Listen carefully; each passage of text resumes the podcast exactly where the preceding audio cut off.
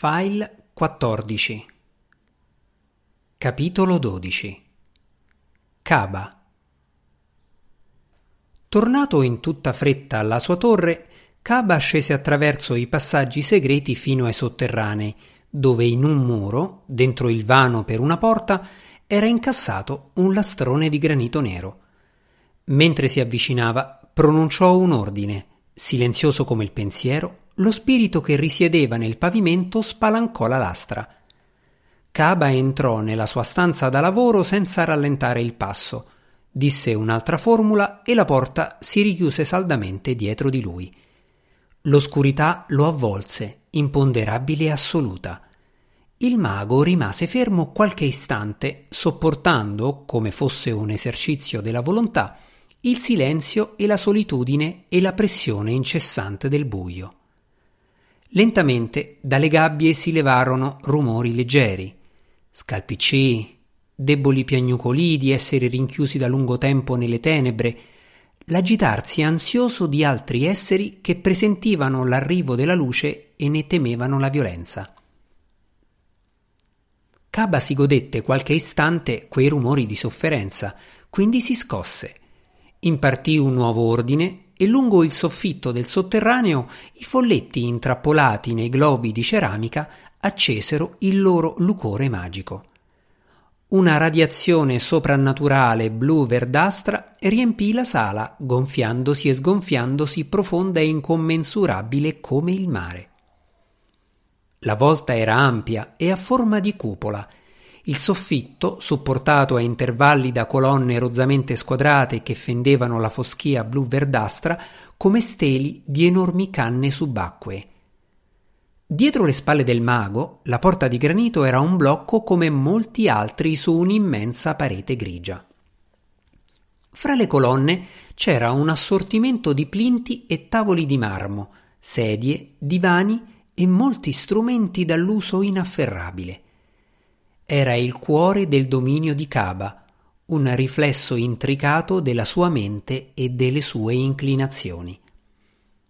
Il mago procedette oltre le lastre di pietra su cui conduceva gli esperimenti di dissezione, oltre le fosse di conservazione dalle acri sbavature di natron, oltre i trogoli di sabbia in cui si poteva osservare il processo di mummificazione passò tra le file di bottiglie, di fiale, di condotti in legno, tra vasi di erbe in polvere, vaschette di insetti, armadi cupi e tetri contenenti carcasse di rana, di gatto e di altri esseri più grandi.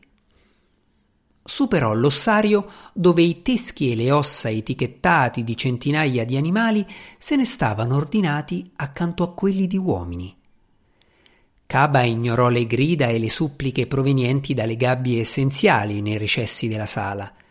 Si fermò a un grande pentacolo nero in liscia ossidiana e salì su un cerchio in rilievo sul pavimento.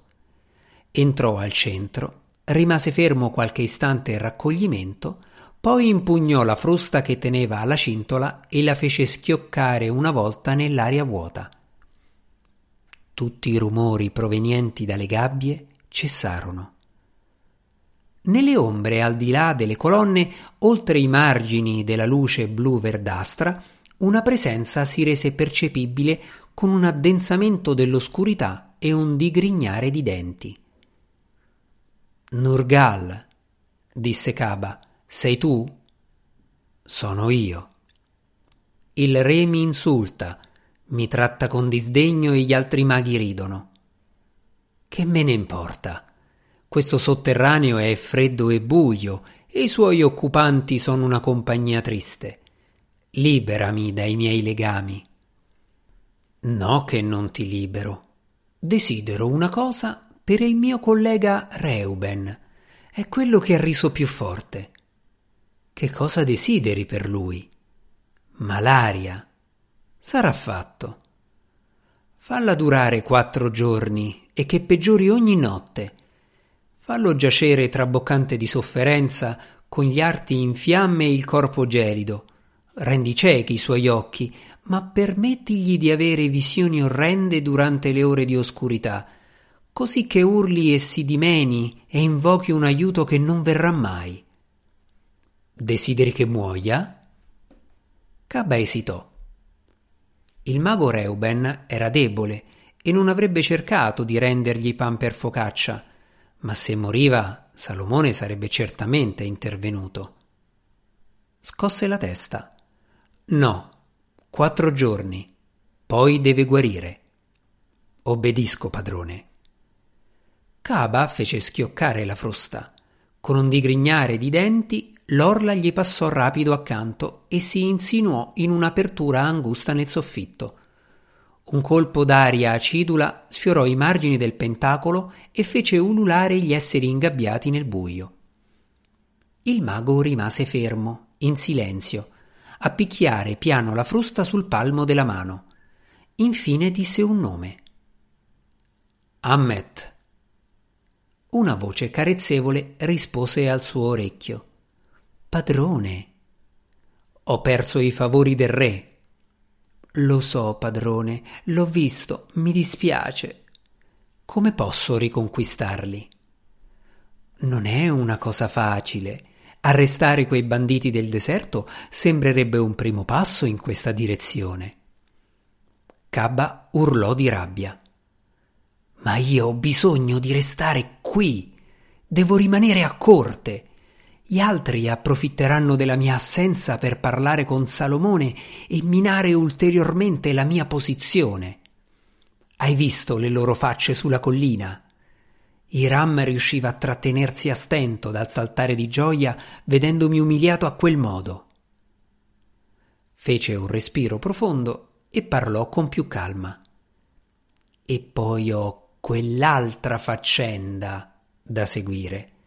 Devo tenere la regina sotto osservazione.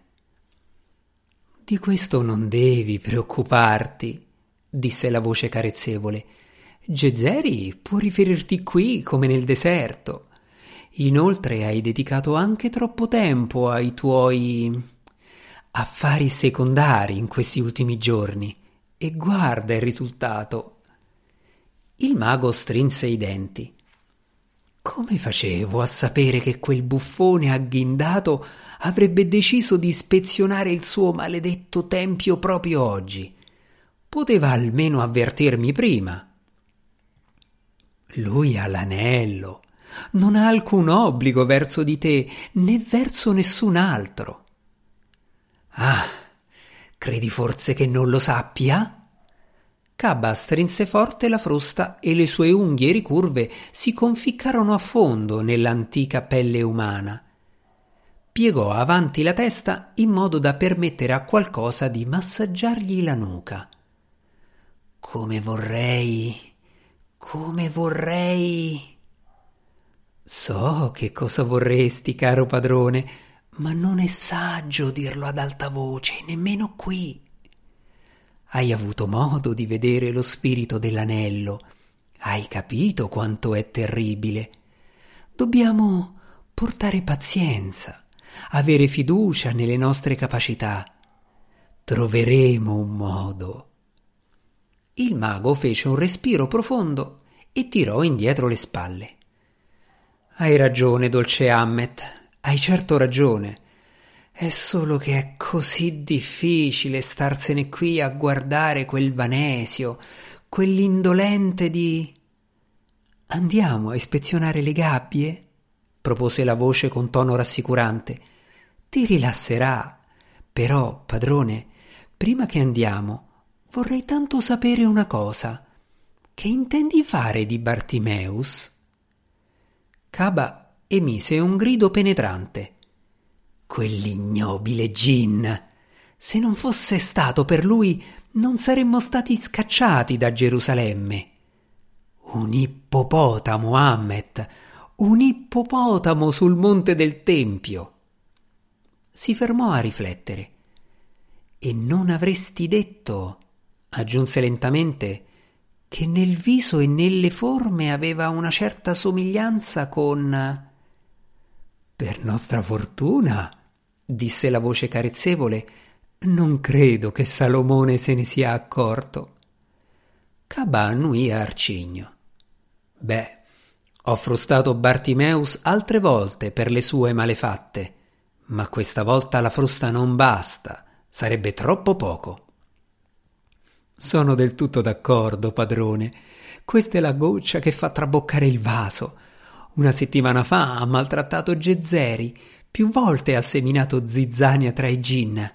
Ora merita una punizione esemplare. L'invertipelle a Matt? La cassa di Osiride?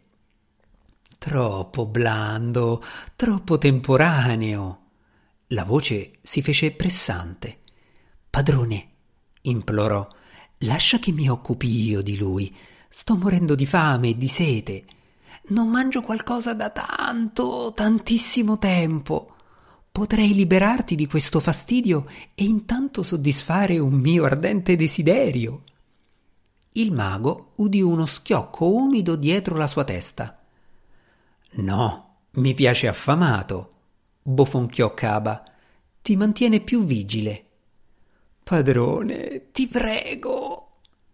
E poi ho bisogno di tutti i miei gin vivi e disponibili mentre passiamo al setaccio il deserto in cerca di quei fuorilegge. Smettila di lamentarti, Ammet. Ci penserò sopra. Avremo tempo a sufficienza per occuparci di Bartimeus una volta che saremo rientrati a Gerusalemme. La voce risuonò astiosa e inferocita. Come vuoi. Se prima la postura di Caba era rigida e ingobbita, tesa per gli oltraggi che il fato gli aveva gettato addosso, ora si drizzò di scatto e parlò con voce dura e decisa. Tra poco ci prepareremo a partire. Prima però c'è l'altra faccenda. Magari avremo finalmente buone notizie. Schioccò le dita e pronunciò una complessa sfilza di sillabe si udì un distante rintoccare di campane. Sul soffitto della volta i globi folletto tremolarono e i drappi, sopra alcune delle gabbie più grandi, si incresparono qua e là. Il mago scrutò nell'oscurità. Gezzeri? Con un odore pungente di uova marce, nell'aria accanto al pentacolo si materializzò una nuvoletta lilla.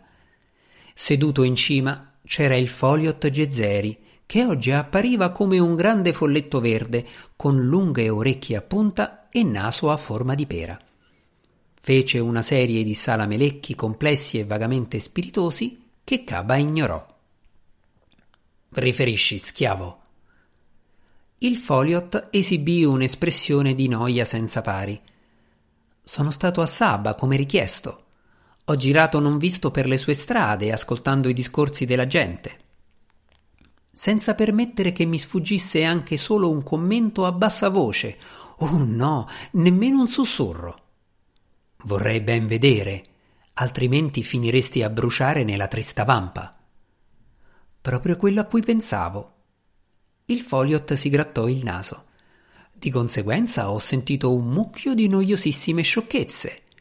Ah, che vita fate voi umani! Ah, di cosa si preoccupano le vostre piccole menti mollicce! Non vi rendete conto di quanto sia breve il tempo che avete a disposizione, di quanto sia piccolo il posto che occupate in questo vasto universo. E invece eccovi lì a preoccuparvi di doti matrimoniali, denti cariati e prezzo dei cammelli. Il mago sorrise cupo. Risparmiami la filosofia, Gezzeri. A me non interessa niente di tutto ciò. Quel che voglio sapere è che cosa sta facendo la regina Balkis. Gezzeri si strinse nelle spalle ossute.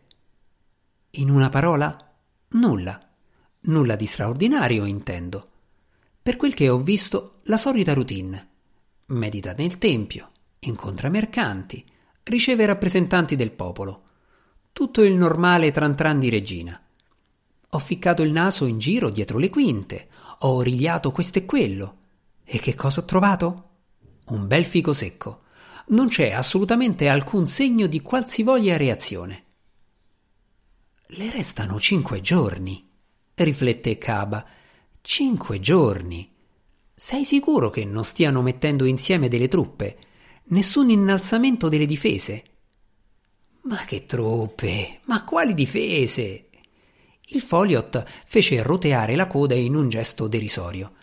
Saba non ha nemmeno un vero esercito sono una manciata di ragazze pelle e ossa che ciondolano intorno alla regina e le sacerdotesse non hanno fatto altro che mettere un nesso di difesa sul secondo livello intorno al palazzo.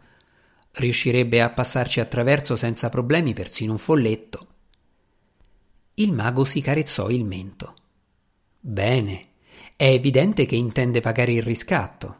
Alla fine è quel che fanno tutti. Già, beh, stando così le cose, disse il Foliot spaparanzato sulla sua nuvola, perché non mi congedi?